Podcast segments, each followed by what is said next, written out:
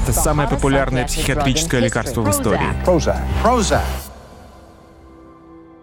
18 декабря 1989 года на обложке New York Magazine красовался огромный слоган «Bye Bye Blues» — «Прощай, хандра». На фоне надписи были рассыпаны бело-зеленые капсулы. Через несколько месяцев точно такие же пилюли украсили обложку Newsweek. Потом про них написали в Мэри Клэр, Космополитен и десятки других американских изданий. Героем обложек стал антидепрессант, и он увлек не только прессу. Его принимали знаменитости, о нем шутили ведущие вечерних телешоу. Как узнать, что в Нью-Йорке праздники? Драгдилеры продают больше прозака, чем крека. Волшебным лекарством с обложек был флуоксетин. Торговое название капсул – Прозак. Он вышел на американский рынок в 1987 году как первый в мире селективный ингибитор обратного захвата серотонина, или СИОЗС. Это была новая эра в истории антидепрессантов. По сравнению с более старыми препаратами, у СИОЗС ощутимо меньше побочных действий. Прозак стал одним из самых популярных лекарств от депрессии в истории и сыграл большую роль в дестигматизации болезни – но сегодня очевидно, что его успех был прорывом скорее в маркетинге, чем в медицине. Неделя до месячных. Чувствуете раздражение, напряжение, усталость? Думаете, это ПМС? Подумайте еще. Это может быть ПМДР, предменструальное дисфорическое расстройство. Флуоксетин синтезировала фармкомпания Эли Лили. Вы слышите рекламу, в которой его продают как средство от предменструального дисфорического расстройства, оно же ПМДР. Его не следует путать с ПМС, это разные вещи. ПМДР гораздо тяжелее и встречается значительно реже. И здесь Эли Лили, так скажем, прокололись. Рекламу признали незаконной, потому что производитель таблеток не смог четко разграничить ПМДР и ПМС, и лекарства бросились покупать здоровые женщины. Несмотря на запрет этой рекламы, Прозак озолотил Эли Лили – за 11 лет, пока длился патент, он обеспечил 30% всей выручки компании. Успех капсул был в концепции lifestyle drug. Прозак продавали как лекарство, которое можно принимать не только при расстройствах психики, но и просто для поднятия настроения. Как вино или кофе, только лучше. Прозак обещал легкий путь к счастью, но скоро оказалось, что не все так уж и легко. Впереди Эли Лили ждали проблемы похлеще, чем скандал с ПМДР.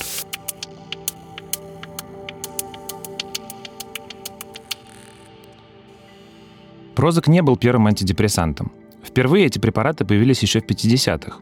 Забавно, что ни тогда, ни сейчас врачи не могли точно сказать, как они работают. Антидепрессанты – очень странные лекарства. При депрессии они начинают повышать настроение только через несколько недель.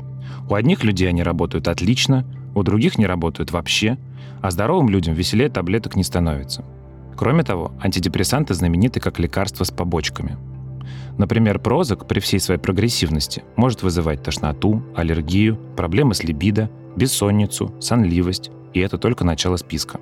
Строго говоря, побочки есть даже у аспирина, но антидепрессанты – это отдельный случай. Они сами в каком-то смысле случайный побочный продукт фармакологии. Но несмотря на все скандалы и оговорки, антидепрессанты – величайшее достижение медицины, которое подарило миллионам людей шанс на нормальную жизнь. Меня зовут Федор Катасонов, я врач-педиатр, и это «Почему мы еще живы?» подкаст Сбер и аптеки и студии «Либо-либо». Он посвящен медицинским открытиям, которые изменили мир. В этом выпуске я расскажу, почему лекарства от туберкулеза веселили безнадежных пациентов, чем науке полезны случайные побочки и как мы сегодня лечим болезнь, от которой страдают 300 миллионов человек в мире. Это история антидепрессантов. Компания Эли Лили производила много разных средств.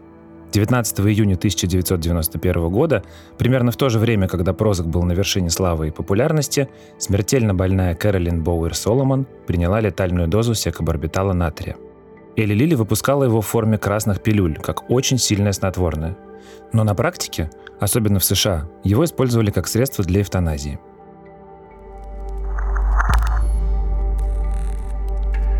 Кэролин страдала от неизлечимой формы рака яичников и решила не дожидаться долгой и мучительной смерти. После долгих споров и сомнений семья поддержала ее решение. В день ее смерти они были рядом. Ее муж Говард и двое сыновей. Младший Дэвид, старший Эндрю. Дэвид еще студент, а Эндрю уже 27. Он выпускник Еля и начинающий писатель.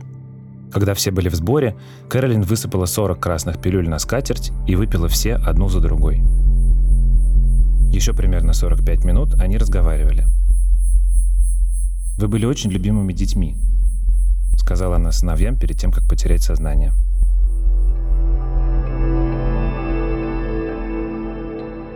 Мы знаем все эти детали, потому что Эндрю подробно описал их в своей книге. Там же он писал, что в общем семья была готова к такому исходу и перенесла утрату с минимальными потерями. Дэвид доучился, а Эндрю продолжил развиваться как писатель, стал колумнистом «Нью-Йорк Таймс». Все шло хорошо. А через два года после смерти матери пришла депрессия. Я приходил домой и видел красный огонек на автоответчике. Но вместо того, чтобы радоваться звонкам друзей, я думал, скольким же людям мне придется перезвонить. Вы слышите TED Talk Эндрю Соломона. Во время записи выступления он уже мировая знаменитость, автор бестселлера «Демон полуденный. Анатомия депрессии». Книга вышла в 2001 году, и в ней подробно описано то, что сам Эндрю называет «жизнью на волоске». Или я решил пообедать, но потом вспоминал, что для этого нужно достать еду, положить на тарелку, порезать, переживать, проглотить. Это было для меня как восхождение на Голгофу. И самое ужасное, что при этом ты осознаешь, как ужасно нелепо звучат все эти проблемы.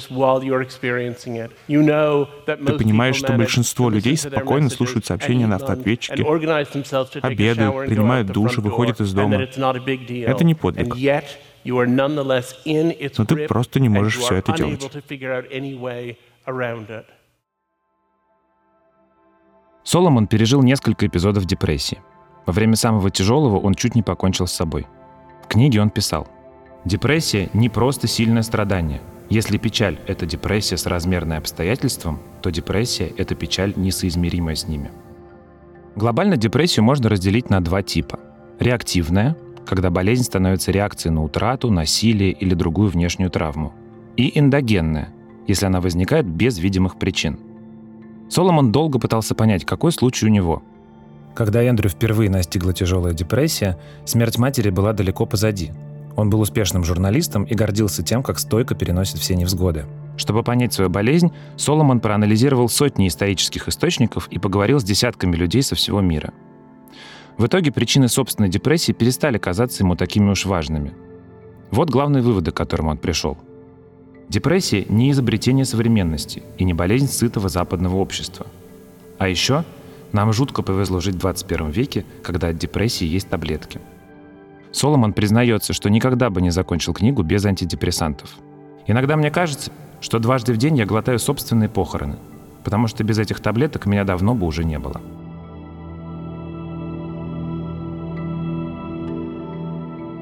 Сегодня депрессия – второй по популярности диагноз после ишемической болезни сердца. Ей страдают 300 миллионов человек в мире, и она бывает очень разной – различают тяжелую депрессию, когда пациенты не могут вести обычную жизнь, и дистемию – болезнь с более легкими симптомами, но растянутыми во времени. У кого-то случается один депрессивный эпизод в жизни, у других они время от времени повторяются. Бывает, что депрессия сопровождается тревогой и психозами, а нередко потерей аппетита или перееданием. Иногда депрессия – это только часть более сложного биполярного расстройства. При нем эпизоды депрессии сменяются эпизодами мании – по статистике, каждый седьмой человек с тяжелой депрессией рискует покончить с собой.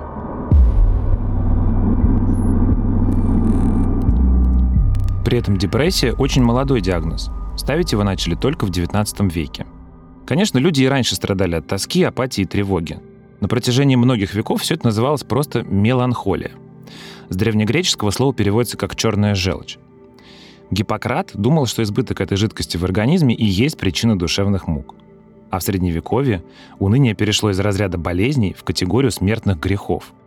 Считалось, что меланхолики одержимы демоном полуденным. Отсюда, кстати, и название книги Соломона.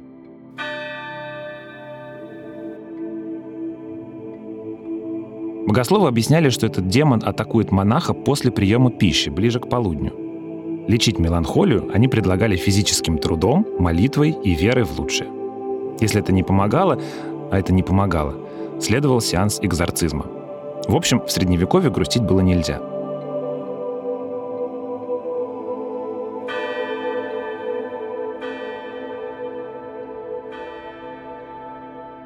Начиная с эпохи Возрождения, к меланхолии начинают относиться более снисходительно. Правда, считалось, что сталкиваются с ней в основном аристократы и поэты.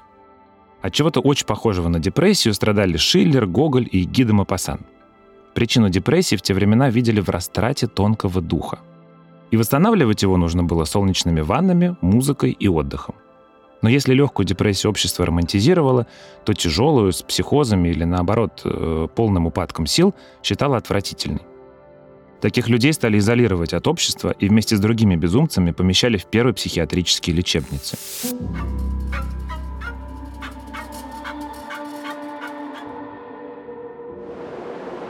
По мере развития медицины врачи все четче понимали, что меланхолия — это несколько разных болезней. У одних пациентов она сопровождалась тревогой, другие порывались покончить с собой, третьи мучились от перепадов настроения, а четвертые — от всего сразу. Но почему люди все это испытывают, по-прежнему было загадкой. В XIX веке появилась гипотеза, что корень всех симптомов не черная желчь, а нервы. Врачи стали задумываться, что мозг меланхоликов работает как-то неправильно — Например, не передает электрические стимулы. После этой догадки пациентов стали бить током, окунать в холодную воду и крутить в центрифугах. В общем, стимулировать.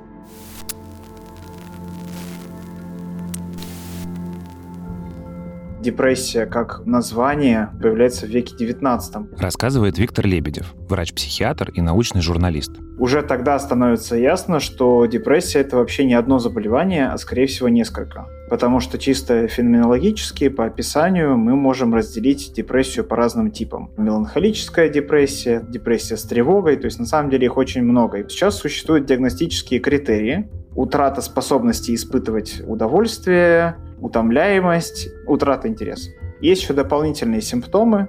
Клинические специалисты сосредоточились на том, что есть масса атипичных депрессий, которые не протекают так, как когда-то они описаны были в классических психиатрических руководствах, что есть депрессия и с повышенным аппетитом, и с пониженным аппетитом, и с сонливостью, и с утратой сна, и с тревогой, и с апатией, и на самом деле разрастание вот этого понимания того, что депрессия — это много расстройств, и в разных возрастах она по-разному выглядит. Вот это, наверное, самое важное, что происходит сейчас вот именно в эволюции клинического восприятия депрессии.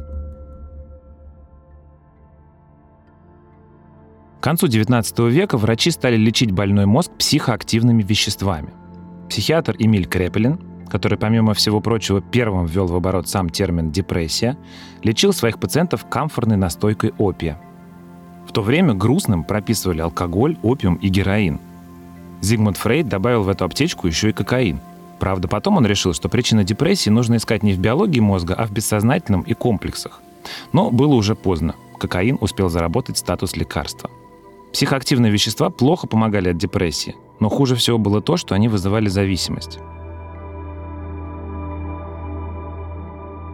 В 20 веке к ним добавились амфетамин, сильный стимулятор, и барбитураты, очень сильные успокоительные, угнетающие нервную систему. Барбитураты долгое время были доступны практически всем, и на них сидели домохозяйки и клерки по всей Америке. От передозировок умирали тысячи людей в год. В 1951 году в «Нью-Йорк Таймс» писали, что барбитураты для американского общества страшнее морфия и героина. Когда мы говорим про использование наркотических препаратов, таких как героин, кокаин, это неправильный способ лечения депрессии, потому что депрессия вообще у части пациентов, она сопровождается зависимостями. Скорее люди пытались пользоваться, но вообще всем до чего руки дотянулись. Позволяло это простимулировать пациента, придать ему блеска в глазах на его тоску, значит работает. Можно снять тревогу, беспокойство при помощи барбитуратов? Отлично. Медицина того времени находила какое-то вещество и начинала его просто применять применять везде. То есть ключевые там исследования середины 20 века это просто мы синтезируем вещество и пробуем его приткнуть куда-нибудь. Куда пойдет, туда и пойдет. Поэтому многие находки были очень случайными. И история антидепрессантов-то, в общем-то, тоже случайность. Существует два разных фармакологических подхода в психиатрии. Кто-то считает, что на некоторые состояния просто не надо назначать препараты, что вот это естественное страдание — это то, что не стоит исправлять. В некоторых странах национальное руководство рекомендует просто обходиться психотерапией в таких случаях. Антидепрессанты применять уже при конкретных подозреваемых биологических нарушениях в функционировании головного мозга. Кто-то считает наоборот, что при помощи фармакологических препаратов мы даем человеку облегчение, и на его страдания в любом случае должен быть назначен препарат. Да, то есть такой фармакологический гедонизм и фармакологический кальвинизм, это, кажется, называется. Это две разные школы. И на самом деле очень часто люди воспринимают психофармакологию как способ исправить какие-то эмоции в себе неправильные, что на самом деле так не работает. И поэтому довольно часто люди, которые вот чувствуют какие-то неприятные для себя эмоции, стремятся от них отключиться, изолироваться от них. Поэтому, в общем, часто наркотики становятся убежищем от неприятных эмоций, в том числе и от депрессии. Но, конечно, с точки зрения современных медицинских знаний, это вообще очень плохая идея лечить веществами, да, наркотическими, вызывающими зависимость, депрессию. Это очень плохая идея, не надо так делать никогда. Но в начале 50-х в фармакологии случился неожиданный прорыв. Тогда в США вводили в оборот новое лекарство от туберкулеза под названием ипрониазид. И у него обнаружились странные побочки.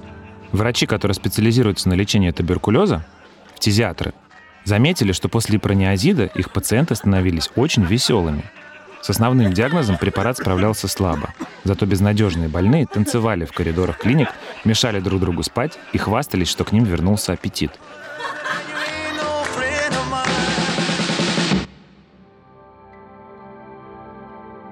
Новостями заинтересовались психиатры. И вскоре на рынок вышел марселит, первый в мире антидепрессант. Разумеется, у него было много побочных эффектов. Он очень токсичен для печени и вызывает аритмию, поэтому сегодня его практически не используют. Но находка все равно была прорывной. Раньше такого влияния на настроение и тревогу не оказывало ни одно лекарство. Кстати, забавно, что марселит дважды случайность.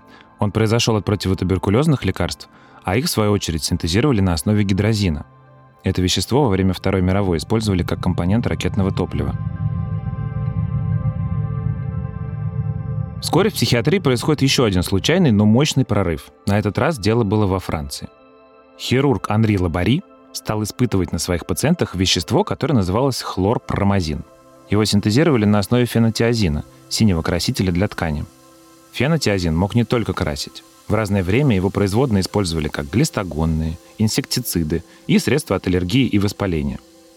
Лабари заинтересовали именно последние два эффекта. Он подмешал вещество в наркоз и надеялся, что оно сможет уменьшить послеоперационный шок. И вдруг доктор заметил, что пациенты, которым предстояли сложные операции, вообще перестали беспокоиться. Новость об этом эффекте быстро разнеслась по больничным кабинетам и дошла до психиатров – Доктор Пьер Деникер попробовал давать хлорпромазин своим самым буйным пациентам. Результаты его поразили. У людей в бреду прояснялось сознание, а один больной, годами не выходивший из ступора, выписался из больницы и восстановился на работе в цирюльне. Так во Франции открыли первый в истории нейролептик – препарат, который подавляет психозы, избавляет от галлюцинаций и очень сильно успокаивает.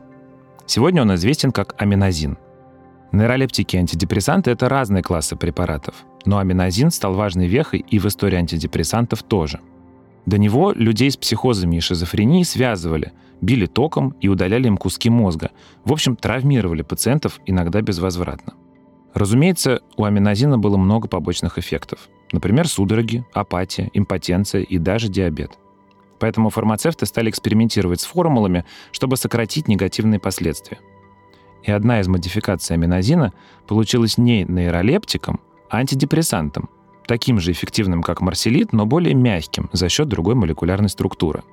Препарат назвали имипромин и используют до сих пор. Все эти средства поселили в массовом сознании принципиально новую идею. Оказывается, психические болезни не от черной желчи или неспособности расслышать фразу «соберись тряпка». Всему виной дисбаланс химии мозга и его можно выровнять. Стало казаться, что счастье доступно каждому и стоит примерно как пачка таблеток. Те, кто всю жизнь считал, что печаль — это особенность характера, стали обращаться за помощью к врачам. Эту идиллию омрачали три факта. Во-первых, врачи толком не понимали, как новые лекарства меняют ту самую химию мозга. Во-вторых, таблетки помогали не всем. В-третьих, счастливчики, которые все же поддавались лечению, страдали от неприятных побочных эффектов. Настолько неприятных, что многие бросали пить таблетки, и болезнь возвращалась. Мне становилось то лучше, то хуже. Я то выплывал, то сваливался обратно в депрессию. В конце концов, я понял. Мне придется пить таблетки и посещать психотерапевта всю жизнь. Тогда я задумался, это химическая проблема или психологическая?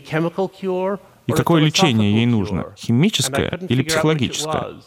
А потом я осознал, что у науки вообще-то недостаточно знаний ни для одной из сфер.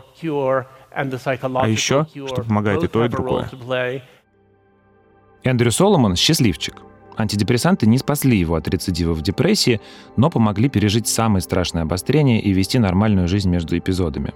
Согласно последним исследованиям, антидепрессанты помогают не всем, не всегда и в разной степени. При легких депрессиях они чуть эффективнее плацебо и почти так же хороши, как психотерапия. Но самые лучшие результаты показывает сочетание двух методов – психотерапии и лекарств. Впрочем, при тяжелой депрессии разница в пользу таблеток все-таки гораздо заметнее. Так как же они работают? Открытие марселида и аминозина подтолкнуло ученых на новые исследования. Сегодня мы знаем, что антидепрессанты работают с передачей сигналов в головном мозге – Сигналы передаются через контакт между нервными клетками с помощью химических веществ. На стыке клеток образуется маленькая щель. Передающая сигнал клетка выбрасывает вещества, которые стимулируют принимающую клетку. Эти вещества называются нейромедиаторы. После того, как сигнал передан, выбросившая нейромедиатор клетка захватывает его обратно. Отсюда и термин «обратный захват». А остатки нейромедиатора разрушаются – один из механизмов депрессии связан с нехваткой нейромедиатора серотонина в этой щели. Антидепрессанты увеличивают количество серотонина. Они либо замедляют его обратный захват, либо мешают его разрушению. В 1954 году ученые еще не знали этих механизмов, но стали догадываться, что настроение зависит от нейромедиаторов.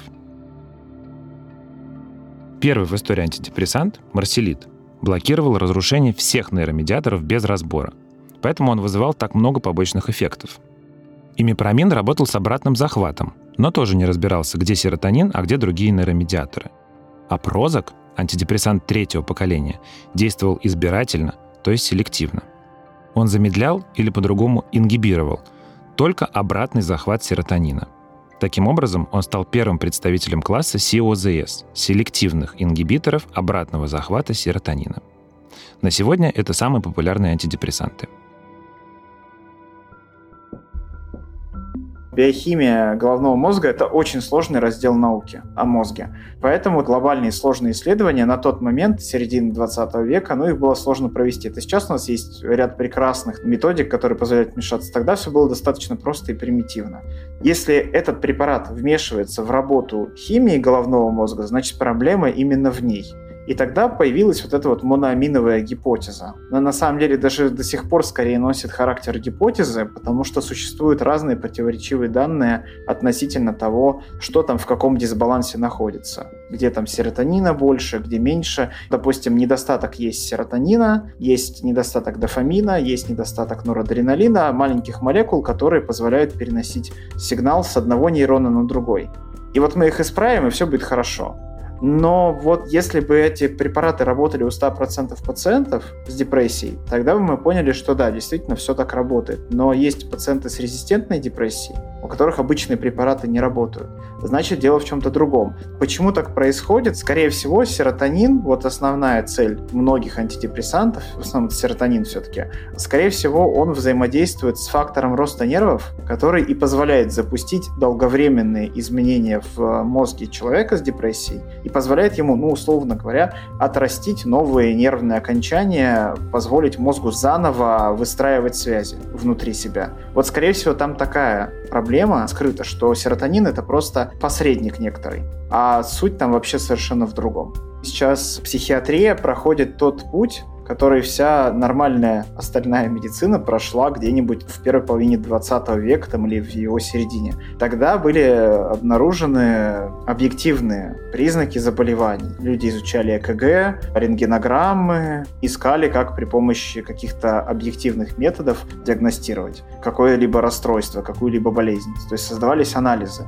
Психиатрии это очень сложно, потому что, в общем-то, сам объект основной нашего изучения человеческий мозг, человеческая психика, человеческое поведение очень сложно и вариативно. И поэтому диагностировать прямо напрямую при помощи анализа мы не можем депрессию. У нас есть оценочные шкалы, у нас есть клинические интервью, беседа с пациентом. В принципе, для современной психиатрии этого уже достаточно, чтобы устанавливать диагноз. Хотя это прям такая золотая мечта у многих психиатров, чтобы можно было сдать анализ крови, да, чтобы посмотреть, а что там с человеком происходит. И нейровизуализация при депрессии, она тоже очень часто не срабатывает, потому что, ну, там, скорее всего, такие минимальные изменения или они настолько там тонкие и связаны именно с функционированием головного мозга, а не с его структурой, что мы их просто на МРТ не увидим.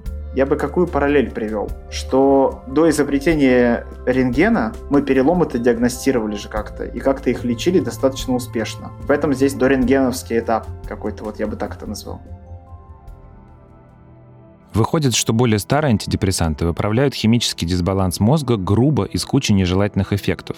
Именно на это делали упор изобретатели Прозака, продававшие его как универсальную и мягкую таблетку счастья. Но со временем эйфория прессы и покупателей спала, и стали вскрываться неприятные подробности. Иногда мне кажется, что все мы — это нация Прозака. В Соединенных Штатах депрессии. Я не знаю, кто я теперь. Я была личностью, которая облажалась по полной программе, но это была я. И теперь я чувствую, что становлюсь человеком, который делает правильные вещи, говорит правильные слова. Но это не я. Это трейлер к фильму «Нация Прозака», снятому по автобиографии журналистки Элизабет Вурцель. Элизабет болела депрессией почти всю жизнь. Ее книга — это не только исповедь, но и история о том, как на антидепрессанты подсела вся Америка, а потом и Европа. С одной стороны, Прозак помог уменьшить стигматизацию депрессии. Но с другой, под напором рекламы на психиатров обрушивалась лавина новых пациентов. Например, в Великобритании за первые 10 лет продаж Прозака число больничных по депрессии выросло на 300%. Не все из них мечтали вылечиться. Многим просто хотелось избавиться от эмоций, которые казались им слишком тяжелыми и неправильными. Со временем независимые исследования показали, что Прозак, хоть и имеет меньше побочных действий, не более эффективен, чем старые антидепрессанты. Оказалось, компания Эли Лили знала это с самого начала и из-за этого долго не решалась выпустить Прозак на рынок. А потом выяснилось, что компания умолчала еще кое о чем. В середине 90-х на Элли Лили стали все чаще подавать в суд. Родственники самоубийц по всему миру стали рассказывать, что умершие принимали Прозак.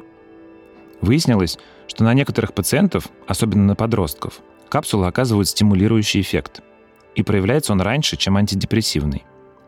В терапии образовывалось окно, когда у больных еще не просыпалась воля к жизни, зато появлялось достаточно энергии и решительности, чтобы убить себя. В процессе долгих разбирательств вскрылось, что Эли Лили знали об этом еще на стадии клинических испытаний, но скрыли информацию. Против лекарства ополчились не только родственники пострадавших, но и психиатры. Хотя сегодня ясно, что благодаря массовому приему антидепрессантов количество суицидов в мире все же падает. Среди самых ярых противников антидепрессантов был врач Питер Бреген. Он выступал экспертом в судах против Эли Лили, а потом написал книгу «Мой ответ Прозаку» и добился того, что с 2005 года в Америке на всех упаковках лекарства стали крупными буквами писать о риске суицида. Несмотря на успешные кейсы лечения антидепрессантами, Брегин и его последователи настаивали, что эти препараты вредны и опасны, что фармкомпании ловят людей в своей сети, а пациентов лучше лечить словами и эмпатией. Постепенно популярность Прозака пошла на спад.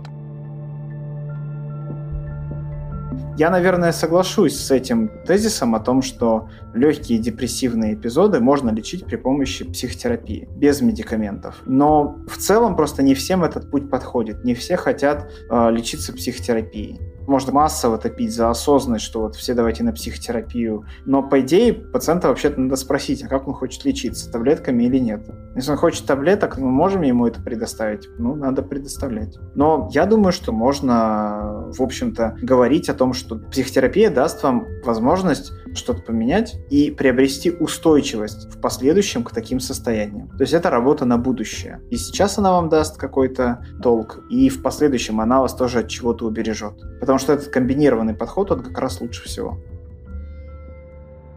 Сегодня, как и в эпоху Прозака, природа депрессии озабочена не только нейрофизиологи, но и бизнес. И последним прорывом мы обязаны компании Johnson Johnson. В 2019 году в США выпустили первый после Прозака принципиально новый антидепрессант. Это вещество эскетамин, производное кетамина. Он работает почти моментально, выпускается в форме спрея и стоит 7 тысяч долларов за курс лечения. Действие кетамина построено на глутаматные рецепторы мы говорим серотонин, дофамин, норадреналин, но на самом деле мозг работает на глутамате. То есть большая часть сигналов у нас в голове — это глутаматные сигналы. То есть это тот нейромедиатор, на котором пашет мозг. Это вот основная его молекула. То есть это тот же самый глутамат, который усилитель вкуса. Что делает кетамин, по всей видимости? Он просто в какой-то момент делает что-то вроде перезагрузки головного мозга. То есть он же является анестетиком, препаратом, который используется при наркозах. Это специфический наркоз, это не тот наркоз, который вот используют обычно в операциях. Это диссоциативный анестетик, который позволяет разрушить связи между отдельными кусками головного мозга, то есть он как бы его перезагружает. Вот как мы кнопочку reset нажимаем, вот здесь то же самое происходит. В чем здесь, с одной стороны, новизна, с другой стороны, вообще не новизна, кстати. Новизна вот в чем. Мы используем для этого химическое вещество. Не новизна, мы это уже делали при помощи шоков.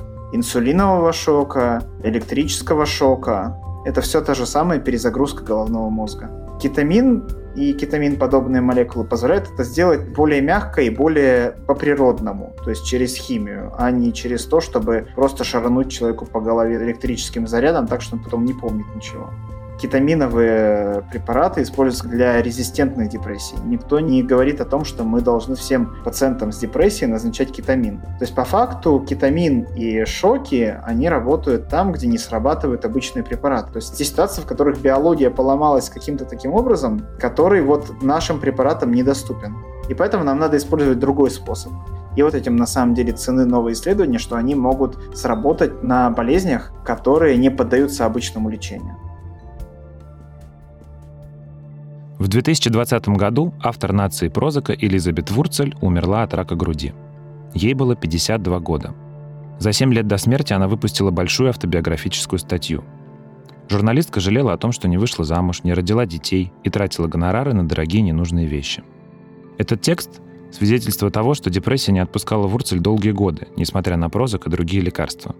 Но все же Вурцель прожила наполненную смыслом и творчеством жизнь. И Эндрю Соломон считает, что это стоит всех побочных действий. Я хочу сказать, что таблетки от депрессии, которые у нас есть, ужасные. Они не слишком эффективны. Они безумно дорогие. У них множество побочных эффектов. Они разрушительны. Но я так рад, что я живу сейчас, а не 50 лет назад, когда почти ничего нельзя было сделать. Надеюсь, что еще 50 лет спустя люди, услышав, как лечили меня, ужаснутся от того, что кто-то испытал на себе действие столь примитивных препаратов.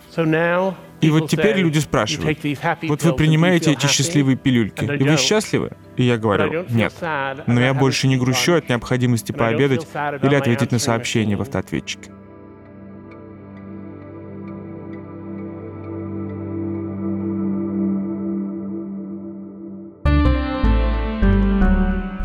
Был подкаст «Почему мы еще живы» Сбер Я Аптеки и студии «Либо-либо». Мы сделали его вместе с автором сценария Еленой Чесноковой, редактором Семеном Шишениным, продюсерами Кириллом Сычевым, Ликой Кремер и Ксенией Красильниковой, медицинским редактором Виктором Лебедевым, звукорежиссером Ниной Мамотиной и композиторами Кирой Вайнштейн и Михаилом Мисоедовым. Меня зовут Федор Катасонов. Слушайте нас во всех приложениях для подкастов и блоге forma.eapteka.ru. Оставляйте ваши отзывы и оценки. Пока.